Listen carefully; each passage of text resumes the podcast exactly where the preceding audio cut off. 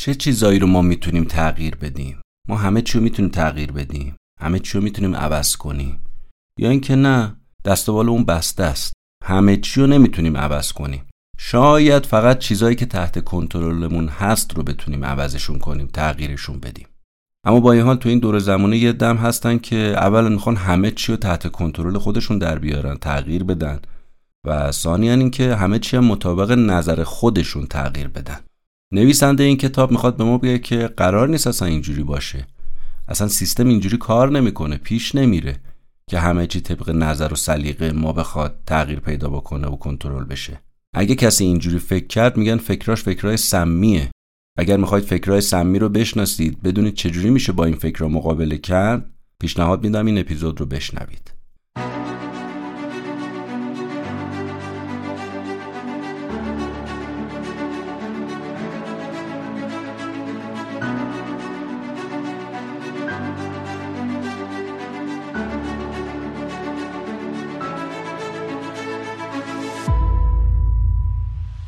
به نام خدا و سلام. من مهدی بهمنی هستم. این اپیزود 85 پادکست کتاب جیبیه که در آذر ماه 1402 منتشر میشه. این بار رفتم سراغ کتاب افکار سمی نوشته خانم زوی مکی یا مکه ترجمه فارسی این کتاب رو هم انتشارات لیوسا با قلم منصور شریفی و حمید نمازی ها منتشر کرده. بریم اپیزود 85 خلاصه کتاب افکار سمی رو با هم دیگه بشنویم.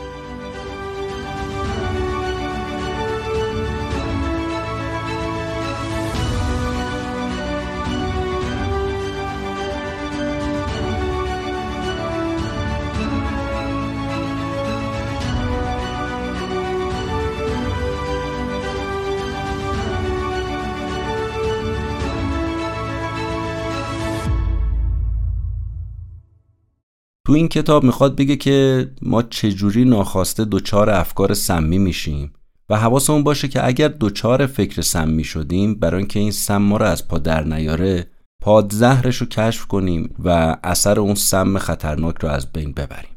کتاب یازده تا فصل داره.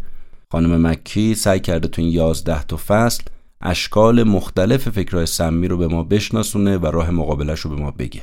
فصل اولی کتاب عنوانش اینه که قبول کنیم تو زندگی همه چی یه نوع معامله است. اصلا زندگی داد و ستده. مثلا اگه شما بخوای بری ژاپن دیگه همزمان تو چین نمی‌تونی باشی. وقتی یه چیزی رو به دست میاری چیز دیگر رو حتما از دست میدی. همزمان نمیشه همه چی رو با هم داشت. ممکنه به مرور زمان به تدریج شما صاحب یه چیزایی بشید ولی همزمان و با هم خیلی کم اتفاق میافته. مثال ساده ترش اینه. من الان دارم برای شما صحبت می‌کنم. همزمان نمی‌تونم غذا هم بخورم. فیلم و سریالم ببینم. تو استخم شنا کنم. در آن واحد شما یه دونه کارو باید انجام بدی. با یه دست چند تا اندونه نمی‌تونی برداری. تو علم اقتصاد به این پدیده میگن هزینه فرصت از دست رفته. بنابراین شما وقتی فکر کردید و انتخاب کردید گزینه‌های دیگه دسترس خارج میشه. همه چی تو زندگی همین جوریه این شکلی پیش میره. سیستم اصلا اینجوری کار می‌کنه. نویسنده میگه باید دقت کنیم تو این هزینه فرصت هایی که از دست میره گم و گیج نشیم. راهش چیه؟ اولویت های زندگیمون رو مشخص کنیم اهم و مهم کنیم. اینجوری فکر سمی از دست ما فراری میشه. یه مثال عینی جالب نویسنده میاره از نویسنده مشهور آقای مارک منسون. کتاباش هم کتابای خوندنی انصافا. مارک منسون مثال آقای محمد الاوریان رو میاره که عربم هست. تلفظ انگلیسی شاید محمد اریان باشه. این آقا مدیرعامل صندوق اوراق بهادار پیمکو بود. شرکتش دو تریلیون دلار ارزش داشت. اما یه دفعه محمد تصمیم می‌گیره که کارشو بذاره کنار. مارک منسون میگه فکر می‌کنی چرا؟ به خاطر دختر ده سالش. فهمیده بود که اونجوری که باید و شاید نتونسته برای دخترش وقت بذاره. ماجرا از چه قرار بود؟ ماجرا این بود که یه روز دخترش رفت تو اتاق چند دقیقه بعد با یه کاغذی برگشت. تو کاغذ 22 دقیقه از زندگیشو نوشته بود و نوشته بود که تو این مدت پدرم کنارم نبوده. محمد خیلی شرمنده شد از دخترش. فهمید که نتونسته اونجوری که باید و شاید براش وقت بذاره. همش درگیر کار بوده. تصمیم می‌گیره دیگه برای دخترش پدری کنه. پدر خوبی باشه. به جای اینکه فقط آدم موفقی باشه. نویسنده این کتاب خانم مکی میگه که اینجاست که ما میگیم بحث هزینه فرصت پیش میاد. یعنی هر انتخابی بکنی یه هزینه ای داره. شما خواستی برای کارت وقت بذاری وقت برای دخترت کم آوردی. محمد یه همچون گرفتاری پیدا کرده بود. پس هر انتخابی هزینه ای داره. شما نمی‌تونی همه چی همزمان با هم داشته باشی یعنی خیلی بعیده. اگر تصمیم گرفتی که نه اینجوری نیست من می‌تونم همه چی با هم داشته باشم و عجله به خرج بدید و بخوای باید از چند تا هندونه برداری این همونیه که نویسنده بهش میگه فکر سمی. محمد به خاطر دخترش شغلش رو گذاشت کنار برای اینکه تو خونه بیشتر با اون بتونه باشه. وقت بیشتری باش بگذرونه. حالا شما دقت کنید هرچی انتخابتون جسورانه تر باشه هزینه فرصت هم بیشتره. مثلا شخصیت های معروف رو نگاه کنید. ایناش شهرت رو به دست آوردن. انتخابشون جسورانه بوده خواستن مشهور بشن. اما راحت نمی‌تونن همه جا برن. چرا؟ هر جا برن می‌خوان باشون عکس بگیرن امضا بگیرن. و البته اینم انتخاب خودشون بوده. شهرت این گرفتاری هم داره دیگه. یه چیزو به دست میاری یه چیزو از دست میدی. به یه شهرتی می‌رسی از اون راحتیت کم میشه. پس کاملا دو تا چهار تاست. کاملا منطقیه.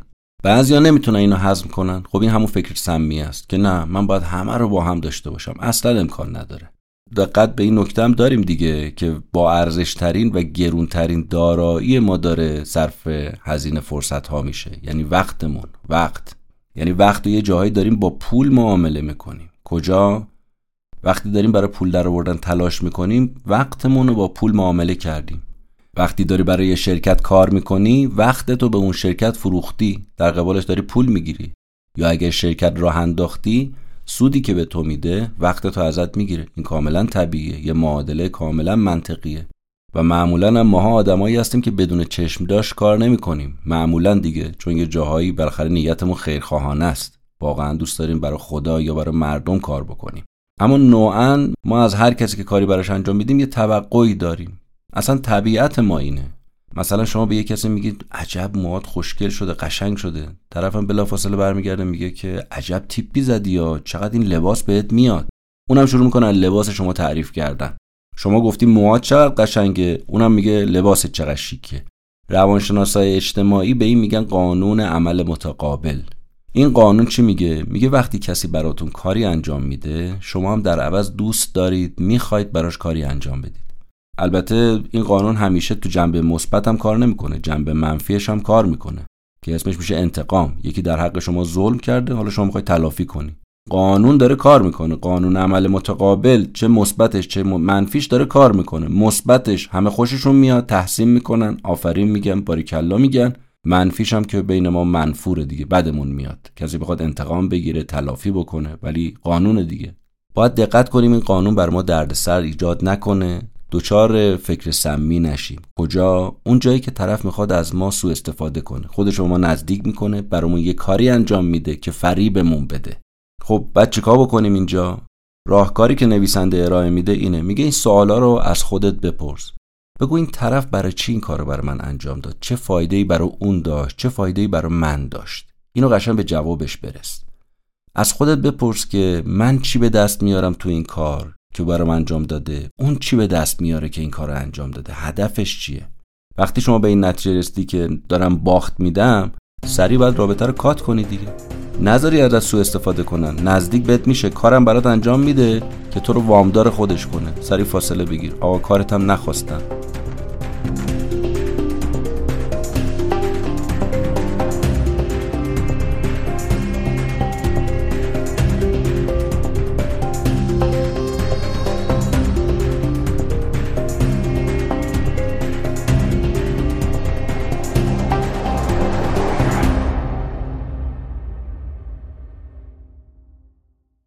بریم سراغ فصل دوم. فصل دوم به ما میگی که ببین دنیا در قبال تو مسئولیتی نداره. این شمایی که مسئول خودت هستی. نویسنده میگه اولین باری که من متوجه مسئله مسئولیت پذیری تو زندگیم شدم اون موقعی بود که از خونه و کاشانه دور بودم. کم سن و سال بودم نوجوان بودم وارد کشور خارجی یعنی مجارستان شده بودم و باید اینجا خودم مدیریت می‌کردم. گلیمم از آب میکشیدم بیرون. چند سالمه؟ چهارده سال. کسی منو جدی نمی‌گیره؟ هرچی هم میگم میگم برو با پدر مادرت بیا. اتفاقی که باعث شد من بفهمم مسئولیت زندگیمو باید بگیرم دستم این بود که یه روز از طرف مدرسه به مختار دادن اگر می‌خوای اقامت تو این کشور داشته باشی باید بری مدرک بیاری. اولین چیزی که خانم زوی مکی میگه تو ذهن من اومد که بابا من تو یک دو سال پیش داشتم عروسک بازی می‌کردم. اقامت دیگه چه کوفتیه؟ اصلا چی چی هست؟ اما به خودم اومدم گفتم ببین مشکل توه. هیچ کس هم اینجا نیست کمکت کنه. نه پدری نه مادری نه دوستی نه رفیقی. هیچکی هیچکی. گفتم بسم الله آستین رو می‌زنم بالا. می‌پرسم. پرسون پرسون. رسیدم به اداره مهاجرت. گفتم برم اونجا اطلاعات بگیرم. اونا هم اطلاعات درست درمون ندادن. تو پنداختن تو زمین مدرسه. گفتم مدرسه باید تایید کنه. تاییدیه رو برای ما بیاری. بعد ما ببینیم چیکار می‌خوایم بکنیم چیکار می‌تونیم بکنیم و این حرفا. می‌رفتم سراغ مدرسه. مدرسه میگفتش که خب من می‌خوام گواهی کنم تو اینجا شاغل هستی باید یه سند اقامت تو کشور داشته باشی تا بتونم گواهی تحصیل بد بدم و با توجه به اون اداره مهاجرت بد اقامت بده. افتاده بودم تو رسما توی فاز دور باطل توی بروکراسی اداری و کاغذبازی. از مدرسه به اداره مهاجرت از اداره مهاجرت به مدرسه. از اون طرف حتی پدرم قدرت اینو نداشت از جهت مالی بیاد به من سر بزنه یا مثلا کمکم بکنه. خودم مونده بودم تو مجارستان تن... تک و تنها. خسته بودم حتی گریم گرفته بود. تو کشور غریب خیلی روم فشار بود. ولی اختیار زندگی رو گرفتم دستم. مسئولیت رو خودم پذیرفتم. از هیچ کسم گفتم نباید توقع داشته باشم. برای همین هر روز بعد از اینکه کلاس مدرسه تموم می‌شد می‌رفتم تو اتاق کامپیوتر سرچ می‌کردم. اسناد حقوقی رو میخوندم قوانین مهاجرت رو میخوندم. چند سال حالا 14 سال. بعد یه خورده جستجو یه متنی پیدا کردم که به درد اقامت موقتم می‌خورد. متن رو چاپش کردم رفتم اداره مهاجرت. بدون اینکه این دفعه ازشون سوال بپرسم درخواستم رو دادم. گفتم من یه اقامت موقت می‌خوام به نشانی مدرسه که بتونم با این مدرک برای تحصیل تو مجارستان بمونم. اداره مهاجرت برگه رو گرفت و تایید کرد و فرستاد برای مدرسه. بعد دوباره مدرسه برای اداره مهاجرت بالاخره یک کارت کوچولوی اقامت رسمی موقت به من دادن. نویسنده کتاب میگه اینو گفتم. بهتون بگم برای حل کردن مشکل شما دیگران پنج دقیقه هم وقت ندارن. اونا برای خودشون پنج دقیقه وقت ندارن. چه برسه به شما؟ ممکنه کمک کنن و دقت کنید. ممکنه کمک کنن. اما نمیان مشکل شما رو حل کنن. مشکل خودت باید دقیقا حل کنی. خودت باید گلیمت از آب بکشی بیرون. و اگر این کار رو نکنی چه اتفاقی میفته اگر این فکر سمی که دیگران باید بیان مشکل من حل کنن تو ذهنت بیفته کنترل زندگی از دستت خارج میشه. دیدید بعضیا که همش متکیه به دیگرانم برای انجام کاراشون. مسئولیت هیچ کاری رو تو زندگی نمی‌خواد قبول کنه و همش هم دیگران رو داره سرزنش می‌کنه. خب این معلومه ته چاهه. بریم سراغ فصل سوم. اگر می‌خوای آرامش داشته باشی تو زندگی به مغزت به تنهایی اعتماد نکن. خانم نویسنده میگه یه داستان بذارید از خودم بگم برای اینکه مطلب جا بیفته. وقتی من بچه بودم پدر بزرگ مادر بزرگم یه حرفایی بهم می‌زدن. مثلا می‌گفتن که هویج بخور سود زدنت بهتر بشه. من خودم تا حالا این مثال رو نشیده بودم و حالا چون نویسنده داره میگه منم میگم. هویج بخور سود زدنت خوب بشه. سود زدنت خوب بشه می‌تونی کبوتر رو جلب کنی براشون سود بزنه بیان سمت تو. میگه کم نیست از این حرفایی که بعضیا به ما می‌زنن دور و اطراف. یعنی چی؟ یعنی اول یه ذهنیت یه باوری برای ما می‌سازن بعد ما فهم کنیم باور واقعیه. مثلا با یکی آشنا میشی فکر می‌کنی تا آخر باید میمونه بعد یه مدت ولت می‌کنه میره. می‌بینی نه اشتباه فکر می‌کردم. نویسنده میگه از این مثال هویج بخور تا اون مثالی که می‌خوای دوست پیدا کنی و بعدا جدا میشی ازش میگه می‌خوام بهتون بگم که درست و غلط بیشتر ذهنیان و نسبیان مطلق نیستن. ما غلط و درست مطلق نداریم. غلط نسبت به چی؟ درست نسبت به چی؟ بذارید یه مثال دیگر نویسنده بزنم. میگه تصور کنید همسر شما داره با یه غریبه تلفنی صحبت می‌کنه. شما ناراحت میشید به حال برخورد بعضی موقع می‌کنید خشمگین میشید یا هر چیز دیگه. عکس عمل نشون می‌دید. دفعه بعد که با تلفن داره صحبت می‌کنه ممکنه غریبه هم نباشه ولی شما فکر می‌کنید داری با غریبه صحبت می‌کنه. چرا؟ چون اونو تو این حالت قبلا دیدی که بهت خیانت کرده با یه غریبه حرف زده. ولی دقیقا این یه تفکر سمیه. درست نیست. از یه اتفاق که نمیشه قاعده ساخت. یه بار اومده با یه غریبه صحبت کرده اصلا خیانت کرده. ولی آیا دائما می‌خواد به شما خیانت بکنه؟ پس ببینید با ذهنیت غلط اگه شما پیش رفتی زندگیت به چالش کشیده میشه. باید غلط و درست رو نسبی بررسی کنی. غلط نسبت به چی؟ درست نسبت به چی؟ پس این ذهن باعث میشه آرامش از ما گرفته بشه. به همین راحتی. برای همین اولش اول این فصل گفت که به ذهنت اعتماد نکن. چرا؟ چون غیر واقع رو واقع جلوه میده برات. پیشنهاد نویسنده اینه که خب حالا این باوره که برات شکل گرفته حالا درسته یا غلط هرچی هست بیا اینا رو زیر سوال ببر زیر ذره ببر. خانم مکی میگه من خودم این سوالا رو از مراجعانم می‌پرسم که بفهمم باوراشون از کجا میاد و چه کسی این باورا رو تو ذهنشون انداخته. مثلا ازشون می‌پرسم که زمانی که اولین بار این باور رو بهش رسیدی کی بود؟ کی این باور رو بهت یاد داد؟ خودت تا حالا این باور زیر سوال بردی به شک کردی؟ اگه این باور رو تغییر بدی فکر می‌کنی زندگی چه شکلی بشه چه جوری بشه؟ و تا حالا در مورد این باور با کسی که مخالف نظر تو هست بحث کردی گفتگو کردی؟ حالا اگه اومدی شما باور قدیمی تو و منسوخ شده تو زیر سوال بردی دیگه سمشو گرفتی راحت میشی. دیگه ذهنت به یه آرامشی می‌رسه. پس آرامش ذهنی در سایه زیر سوال بردن بعضی از عقاید زنگ زده و پوسیده است. فکر نکنید اگر یه تلنگری به ذهنمون بزنیم یه شخمی به ذهنمون بزنیم تمام آرامشمون از بین میره. اصلا اینطور نیست. اتفاقا با بعضی از این تلنگرها با بعضی از این شخم زدنها با بعضی از این شکها تردیدهاست که باعث میشه ذهن ما به آرامش برسه. چرا؟ چون تو عقیده درست قویتر میشه عقاید غلط رو می‌ذاره کنار. فصل چهارم کتاب توصیه نویسنده اینه که بیا از زبون بدنت body language استفاده بکن. body language خیلی مهمه. تحقیقات آلبرت مهرابیان سال 1972 بر روی همین بحث زبان بدن و ارتباطات غیر کلامی 93 درصد ارتباطات ما غیر کلامیه 7 درصد فقط کلامیه.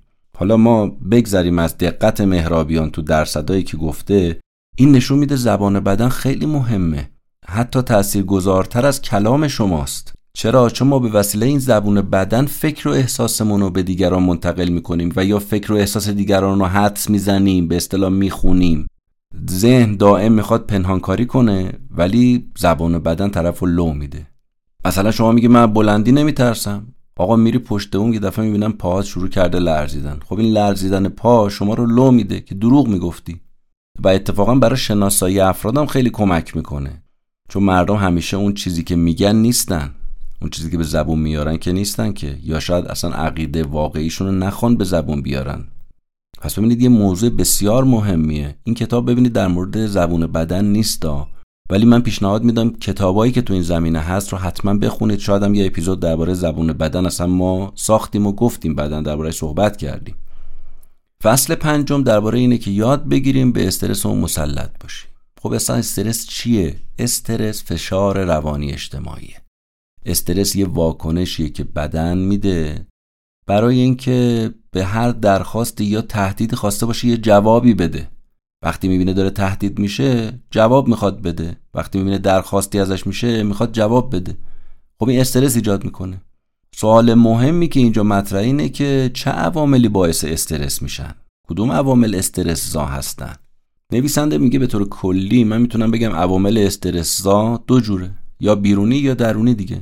درونیشو شما تو خودت می‌تونی پیدا کنی. منفی بافی زیاد شکاکی کمال پرستی استراب بیش از حد داری. همینو باعث استرسه. عوامل بیرونی چی؟ مثلا تو محیط کار تحت فشاری از جهت مالی تحت مزیقه با خانم با شوهر دعوا کردی. اینا همه استرساست دیگه. و سطوح استرس هم مختلفه. مثلا شما یه استرس پنهان داری یه استرس مثبت داری یه استرس منفی. این سه تا لایه است.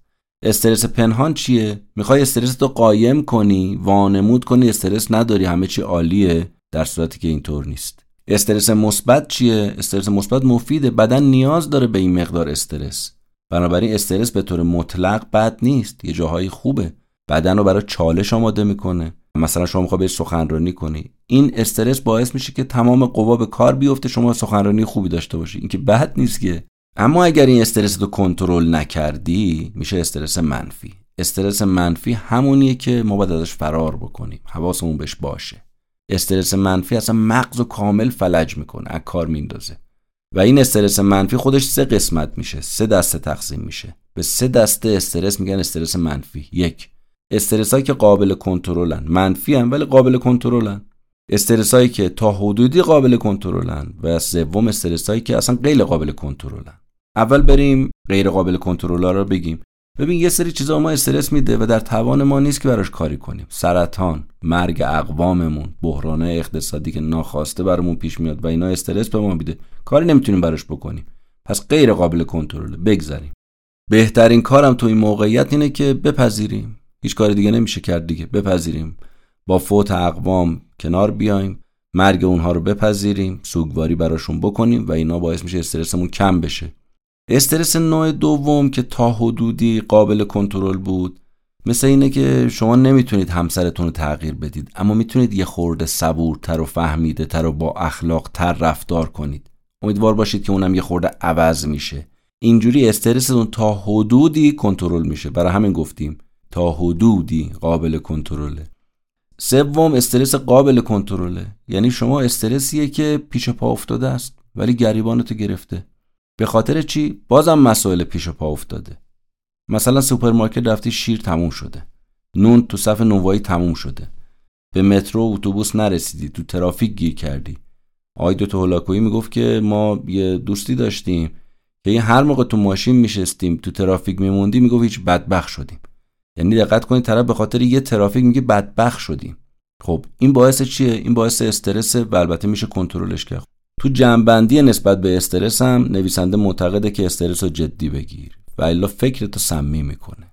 مشکل جسمی ذهنی برات به وجود میاره.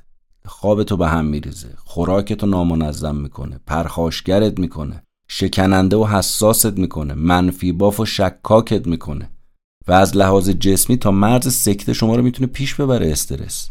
پس حواستون به این استرس باشه مدیریتش کنید و مراقب باشید که به جای هات کشیده نشه. و اگه هات شد حتما یه درمانگر خوب یه تراپیست خوب می‌تونه بهتون خیلی کمک بکنه. استراحت به اندازه غذای خوب و مناسب خوردن اصلا این lifestyle سبک زندگی درست می‌تونه تو کنترل استرس خیلی به ما کمک بکنه.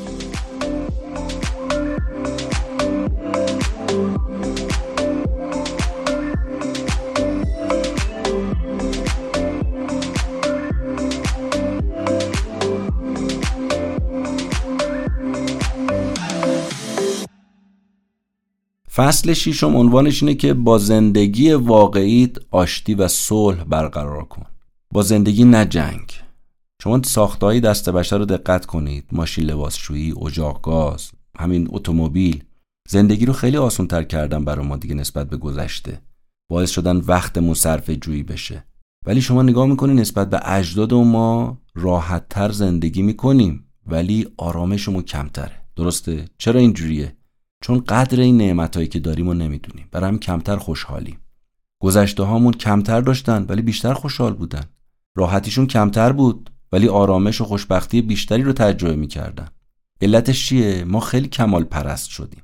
خیلی پرتوقع بار اومدیم. خیلی دیگه راحت طلب و راحت زده شدیم.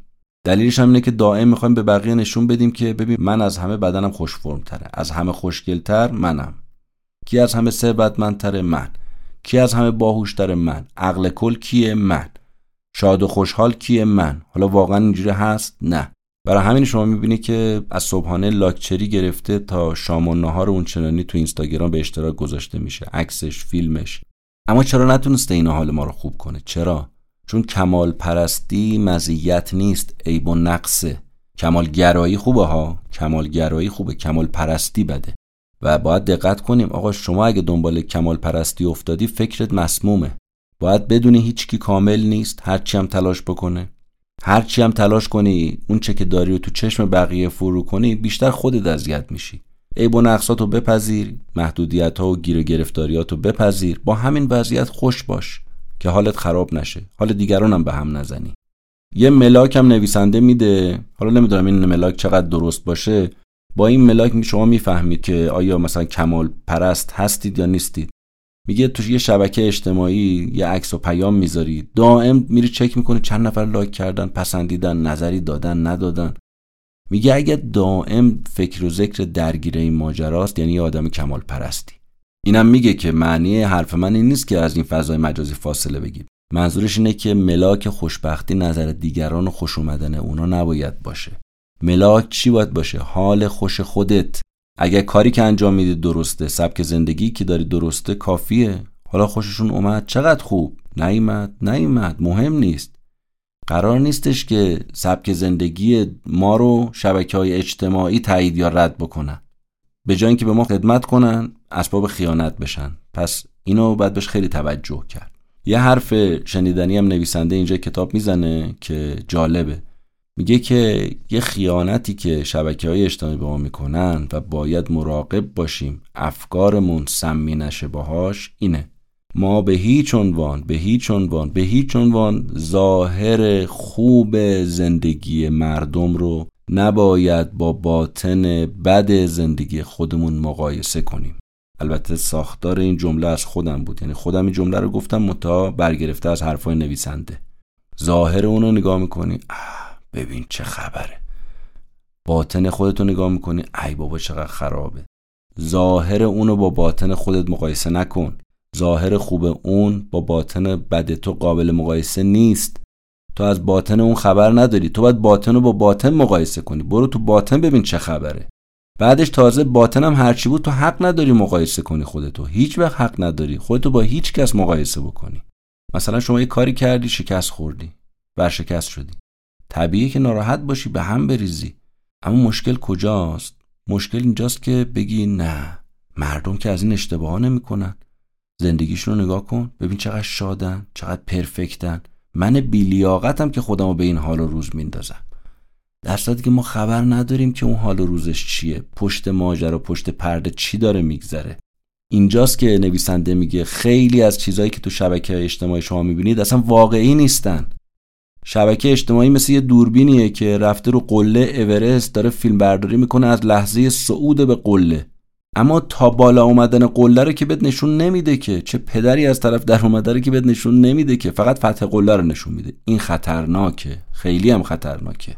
پس این غلطه که من درباره زندگی خودم فقط بدا رو می‌بینم اما زندگی شما رو که نگاه می‌کنم فقط خوبا رو ببینم. خب این مقایسه تو رپا در میاره. نکن این کارو. این فکر سمی می‌کشه تو رو. راه فرارش چیه؟ مقایسه نکن. رسانه مجازی رو جدی نگیر.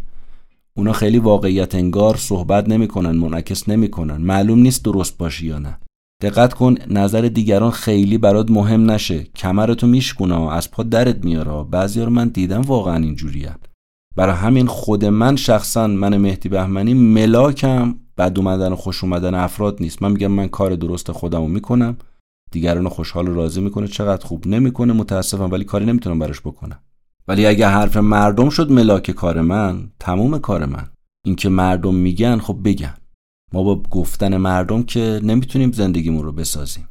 چند تا نکته مهم دیگر رو هم برای رها شدن از این نگرانی های شبکه های اجتماعی به ما تذکر میده نویسنده. اولیش این که ببین مردم انقدر سرشون گرم کارهای خودشون هست و گرفتاری های خودشون که دیگه نوبت به تو نمی‌رسه. وقتی شما توی مهمونی میری انقدر حواسشون به خودشونه که تو رو کسی اصلا نگاه نمی‌کنه. برای همین انقدر درگیر این چیزا نباش که استرس بگیری. دوم قدرت خودتو دست کم نگیر. اجازه نده کسی روزتو خراب کنه. اجازه نده کسی تو زندگیت سرک بکشه دخالت کنه فضولی کنه. این باعث میشه اهداف آرزوات نابود بشه. و سوم اینکه نظر از دیگران رو زندگی تاثیر نداشته باشه. انقدرم حرف دیگران رو بزرگ نکن. راحت و آرام باش. فارغ از حرف و حدیث مردم. برای خودت زندگی کن. برای مردم قرار نیست زندگی کنی. چهارم این که تمرکز تو بذار رو کارهایی که تصمیم گرفتی انجام بدی. اما اگر همش درگیر این بودی این کارو بکنم چی میگن؟ چه فکری می‌کنن؟ تمام کارت. فکرتو بذار وقتتو بذار رو کارهایی که باید انجام بدی و دل مشغولی تو هست. حالا اینکه چی میگن؟ گفتم خیلی مهم نیست. پنجم این که نترس کنترل زندگی تو از دست نده. بعضی همش گیر و گرفتار اینن که اگه خراب چه چی میشه؟ خب بذار خراب شد اون موقع یه فکری می‌کنیم. به قول یه گلی به سرمون می‌گیریم. الان تو نگرانی چه فایده ای داره؟ پیش بینی تو کردی و تمام کارهایی که لازم بوده رو انجام دادی. حالا خراب شد اون موقع یه فکری می‌کنیم که چیکار باید کرد؟ خیلی وقتا قصاص قبل از جنایت ما می‌کنیم خودمون خب بذار اتفاق بیفته. بعد یعنی خیلی استرس قبل از اون اتفاقو دارن. خراب بشه چی میشه؟ خراب بشه چی میشه؟ ششم این که پیشرفتاتو جشن بگیر ولو کوچیک. این شوق تو به زندگی تو جهان واقعیت بیشتر می‌کنه. اینجوری پیشرفت دیگران به همت نمیریزه ناامیدت نمی‌کنه. بریم سراغ فصل هفتم. فصل هفتم به ما میگه که یه هدف رو انتخاب کن تو شیرجه بزن. ببینید ما بی همتا خلق شدیم آفریده شدیم نسخه دیگه هم نداریم خصوصیاتمون هم منحصر به فرده. تکیم دومی نداریم. برای همین باید دقت کنیم معنی و مفهوم زندگی ما هم دقیقا همینجا شکل می‌گیره. این که ما به این خصوصیات منحصر به فرد برای کدوم مأموریت ساخته شدیم خیلی حال آدم خوب می‌کنه. خیلی به آدم انگیزه میده. من به دنیا اومدم برای چی؟ خوش به حال اونایی که اینو فهمیدن. کشف این معنا که هدف من چیه از این زندگی نصف بیشتر راهه اگه نگیم تمام راهه. مثلا تایگر وود فهمیده تو ورزش گلف حرفی برای گفتن داره می‌تونه سرآمد باشه. بیل گیت فهمیده تو مایکروسافت می‌تونه خودش رو پیدا کنه. شما خودتون تو چی پیدا می‌کنید؟ یه سوال خیلی مهم اینه ها. خودتو تو چه هدفی پیدا می‌کنی؟ تو چه کاری پیدا می‌کنی؟ استیون پرسفیلد که کتاب پرفروش جنگ هنر رو نوشته میگه برای اینکه بفهمی روی این زمین روی این کره خاکی برای چی هستی این سوال از خودت بپرس.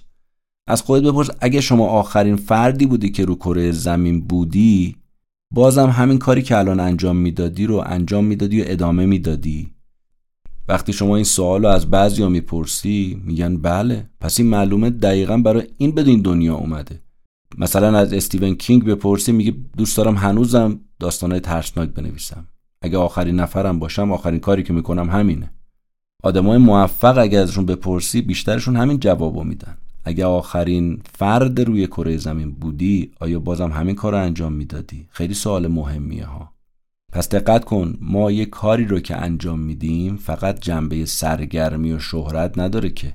مسئله اینه که می‌خواد نبوغ ما رو به کار بندازه می‌خواد ما رو بسازه. به قول دکتر هولاکویی ما از جمله موجوداتی هستیم که وجودمون اوله و بعد هویتمون شکل می‌گیره. برخلاف حیوانات. حیوانات اول هویتشون شکل می‌گیره بعد وجود پیدا می‌کنن. ما وجود پیدا می‌کنیم هویتمون بعدا در طول زمان ساخته میشه. این دنیا باعث شده که ما بدونیم به درد چه کاری می‌خوریم. نویسنده کتاب میگه من وقتی جوانتر بودم یادمه که چند تا هدف رو برای خودم داشتم و در نهایت فهمیدم که تو نوشتن خیلی خوبم.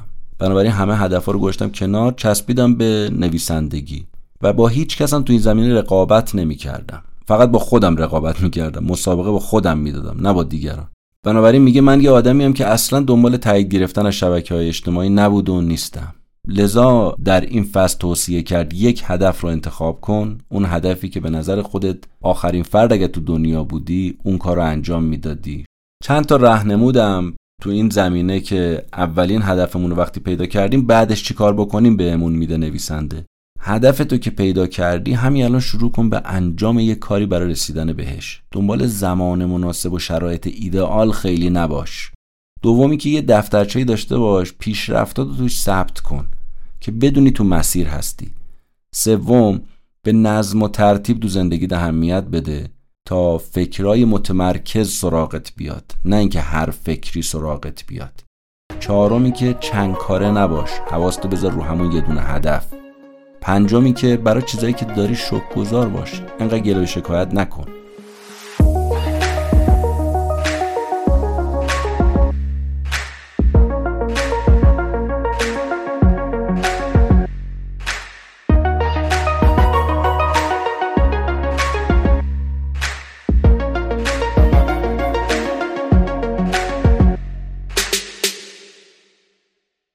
بریم سراغ فصل هشتم. فصل هشتم به ما میگه که خودتو بشناس.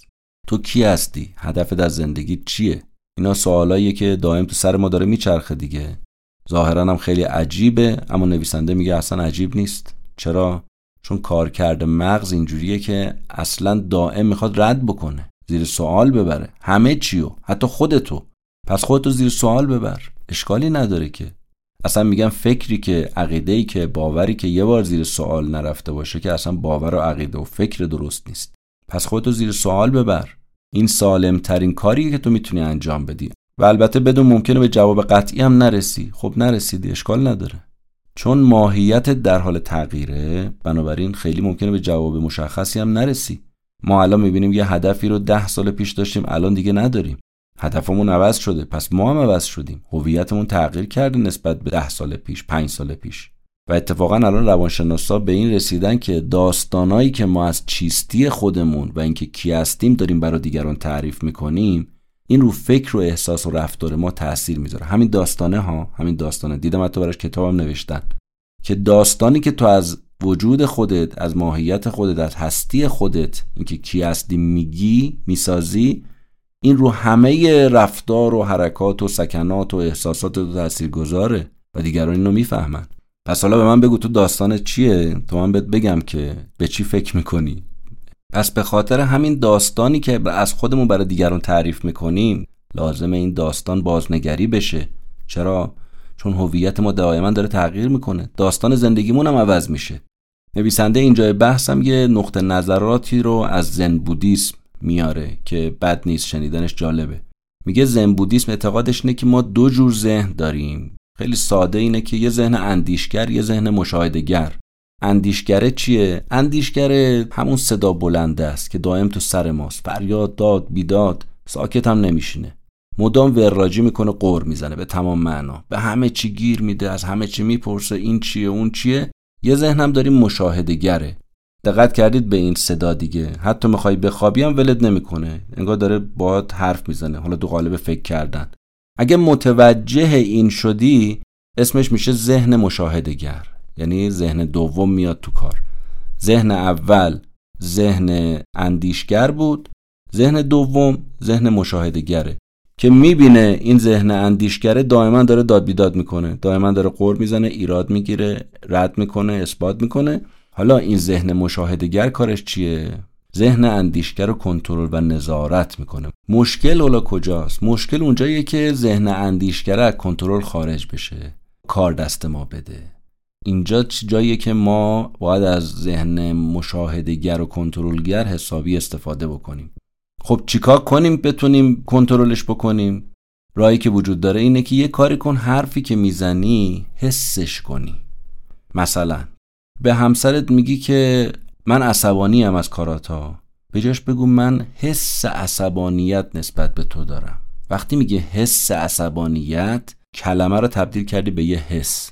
اینجا ذهن مشاهدگر میاد وسط میگه کی بود کی بود عصبانی شد؟ کی بود می‌خواست ناراحتی کنه؟ به خودت میای می‌بینی اه نکنه من می‌خوام عصبانی بشم. داره زمینهاش به وجود میاد مراقب باش مراقب باش. عصبانیت به همت نریزه. فکرت مسموم نشه. این حسه باعث میشه یه خورده کنترل کنی یه خورده نظارت بکنی. مثال دیگهش به همسرت میگی که عین مجسمه منو نگاه نکن. اصلا نگاه حرف زدن باهات هیچ فایده ای نداره. به جاش برگرد بگو که من احساس می‌کنم حرفای منو نمیشنوی اصلا. من نیاز به این دارم یکم منو درک بکنی. خب اینجا وقتی گفتی که من احساس می‌کنم حرفامو نمیشنوی یعنی مراقب این هستی که دیگه خیلی شورشو در نیاری. شاید هم واقعا حواسش نبوده حرفتو نشنیده. شاید هزار و یک دلیل دیگه داشته. تو بدبین بودی خیلی. پس ببینید اینجا ذهن مشاهدهگر میاد وسط کنترل می‌کنه. البته این کار کار بسیار مشکلیه ولی تمرین می‌خواد. میشه. با این علائم و نشونه هایی که ما گفتیم میشه کنترلش کرد. یعنی به محض اینکه نشونه ازش دیدی می‌تونی کنترلش کنی. وگرنه انقدر زیر پوستی اتفاق میفته که خودت مثلا متوجه نمیشی که عصبانی شدی که این حرف زدی که این کارو کردی. یه توجه خاصی هم نویسنده نسبت به این بحث احساسات داره. میگه مراقب باشیم که این احساسات بعضی موقع هویت برا ما می‌سازه و مراقب باشیم احساس جزوی از سرشت ما نشه. خودمون از احساسات جدا کنیم. ما مساوی احساساتمون نیستیم. ممکنه بگی این چه حرفیه؟ مگه من حس و احساس نباید داشته باشم؟ چرا؟ حس و احساس داشته باش ولی روش کنترل داشته باش. چون شخصیت تو می‌سازه.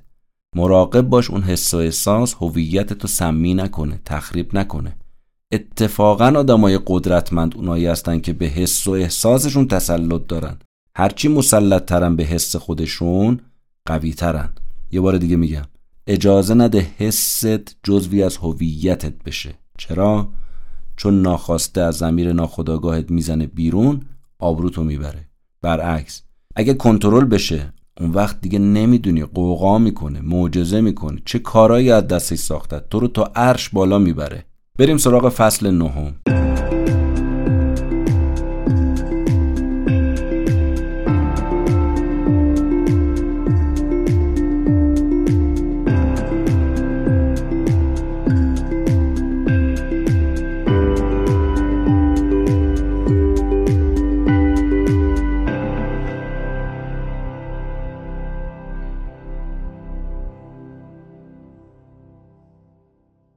عنوان این فصل اینه که جذب نکن عمل کن.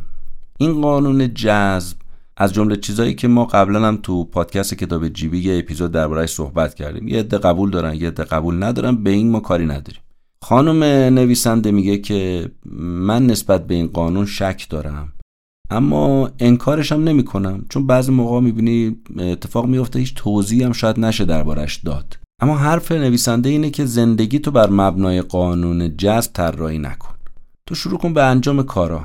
حواست به کارهای روزمرت باشه مخصوصا کارهای مهم و اصلا برات انجام کار باشه.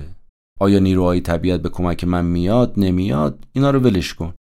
ولی اگر کار درست انجام دادی خیلی زود نتیجهش می‌بینی. نه به خاطر قانون جذب بلکه به خاطر اینکه یه گوشه نشستی بگی لنگش کن. کنار گود نشستی بگی لنگش کن. اومدی وسط کار انجام دادی. خب اینم نتیجهش. حالا چه قانون جذب کمکت کرده باشه چه نکرده باشه. اصل بر عمله. اصل بر قانون جذب نیست. آستینو بزن بالا بیا وسط میدون. اون وقت حالا قانون طبیعت قانون جذبم کمکت کرد. کائنات به کمکت اومد. اومد. نیومدم تو نتیجه کارتو باز می‌بینی. فرقی نمی‌کنه. اما اینکه تو تمام کاراتو پیوند بزنی با این نقشه های کیهانی و نیروهای جاذب طبیعت این به نظر می‌رسه شاید خیلی حرف درستی نباشه. البته میگم این حرف همیشه مخالف و موافق داره که من نمی‌خوام واردش بشم. فصل دهم هم در مورد اینه که تا می‌تونی شکست بخور. از نگاه این کتاب شکست از زندگی ما اصلا جدا شدنی نیست. شما اصلا معلمی بهتر از شکست پیدا نمی‌کنی. انسان موفقی رو شما پیدا نمی‌کنه شکست نخورده باشه. وگرنه اصلا موفق نیست. پس فکر موفقیت بدون شکست خودش یه فکر سمیه. باید سمش رو بگیری. چجوری؟ شکست رو بغل کن. شما به والت دیزنی نگاه کنید. این آدم از خونه فرار می‌کنه تو سن کم. از دفتر روزنامه اخراج میشه. چرا؟ چون ایدهاش ایده خوبی نبوده. شکست پشت شکست.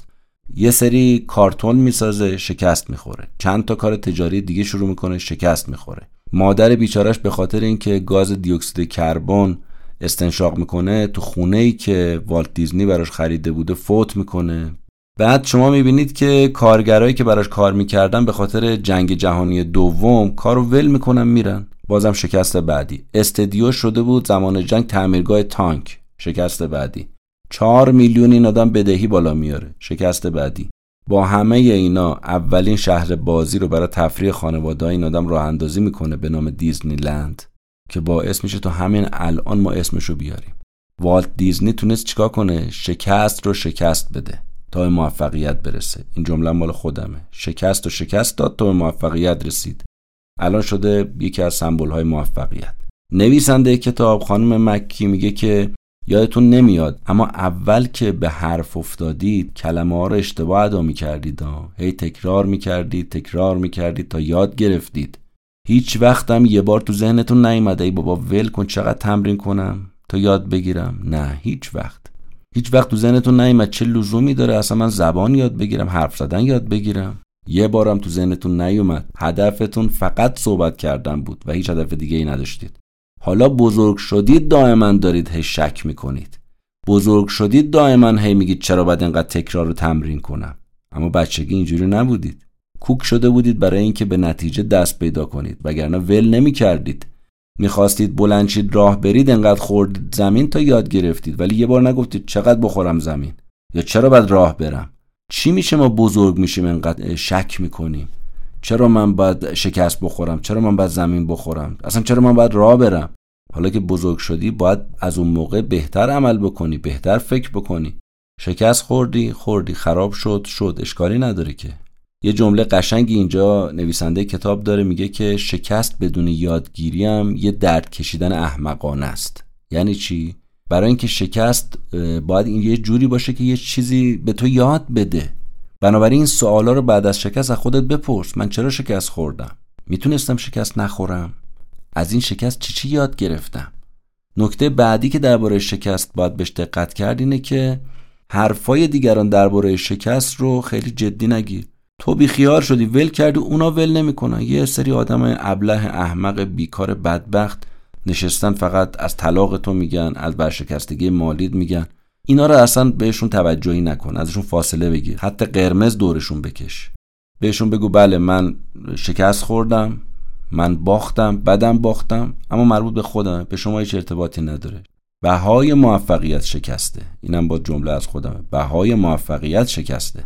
و بالاخره فصل یازدهم هم خیلی ساده است. تمرین کنید و تمرین کنید و تمرین کنید. مادر دانش تمرینه تکراره.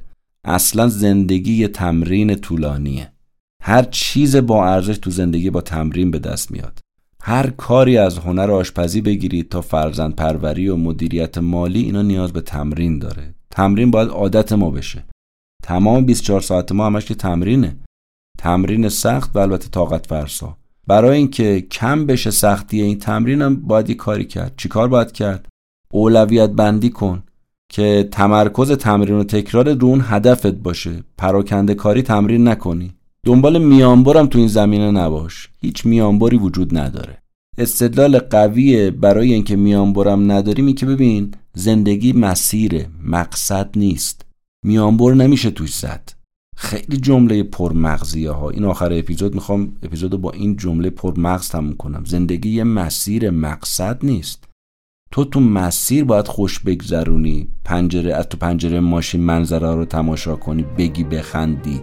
برسم زود به مقصد. فقط میراک یه موقع می‌رسی به مقصد اندازه اون مقداری که تو راه بودی لذت نبردی. مقصد انقدر برات جذاب نبوده که مسیر برای لذت بخش بوده. پس از مسیر زندگیت لذت ببر.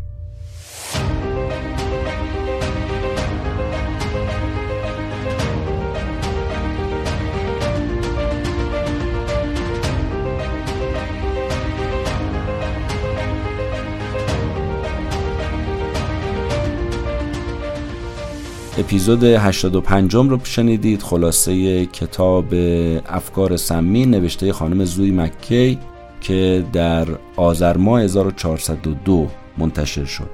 من این اپیزود رو به کمک پسر عزیزم رضا بهمنی و همچنین تیم خوب پادکست کتاب جیبی ساختم. امیدوارم از شنیدنش لذت برده باشید. اگر خواستید از ما حمایت مالی کنید از طریق لینکی که در توضیحات اپیزود دادیم می‌تونید کار انجام بدید. اگه محصول و خدماتی داشتید که ما می‌تونستیم براتون تبلیغ بکنیم به ما خبر بدید. ممنون از اینکه ما رو میشنوید به دیگران معرفی می‌کنید و از نظرات خوبتون ما رو بهره مند می‌کنید. روز روزگار بر همتون خوش. خدا نگهدار.